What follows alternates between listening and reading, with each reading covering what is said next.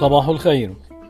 الأحباب أوطان فابحثوا عن وطن آمن وطن يمنحكم ثقة اللجوء إليه ولا يشعركم بالغربة ولا يجبركم على الرحيل. اختر نزلاء قلبك بدقة فلا أحد سيدفع ضريبة سكنهم السواك نؤمن بأن لكل شيء نهاية حتى هذا الحزن الذي يزورنا من وقت لآخر لا بد أن يدركه الرحيل والعزاء. فما أمات الله شعورا بقلبك إلا ليحيي بعده شعورا أجمل.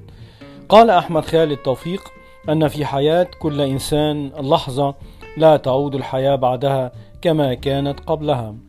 يومكم طيب وسعيد إن شاء الله وشكرا لكم.